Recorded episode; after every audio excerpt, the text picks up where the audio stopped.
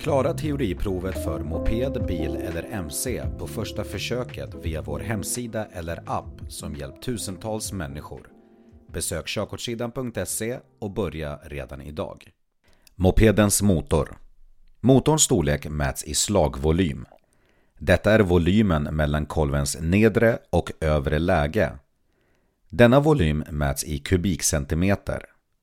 Oavsett om motorn är bensin eller eldriven så mäts dess effekt i kilowatt.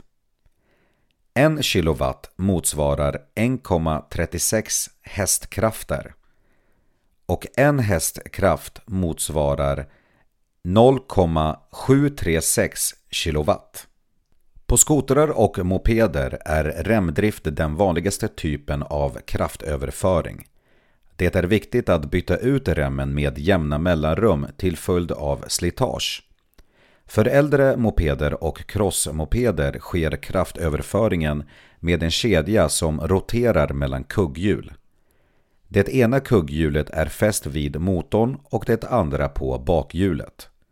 För att det ska fungera optimalt är det viktigt att kontrollera och byta ut kedjan och kugghjulen vid behov. För att uppnå god prestanda bör kedjan vara lagom spänd och smord med olja.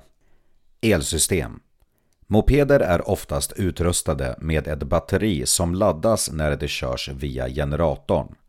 Batteriet ger ström till mopedens startmotor, lampor och annan belysning. Batterier innehåller en frätande farlig syra som heter svavelsyra Batteriet kan orsaka knallgas som i förlängningen kan explodera. För att förhindra skador ska man vara ytterst försiktig när man hanterar batterier. Ingen öppen låga eller eld bör närmas batteriet.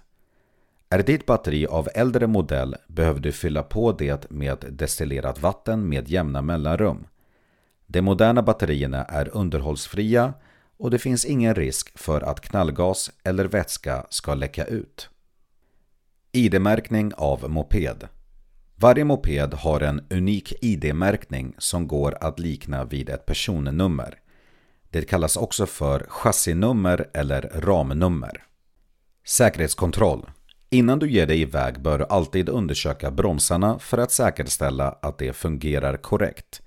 Se även till att däcken är i god form och att belysningen fungerar. Om du upptäcker något som du tror kan påverka din säkerhet bör du stanna och inte fortsätta köra din moped.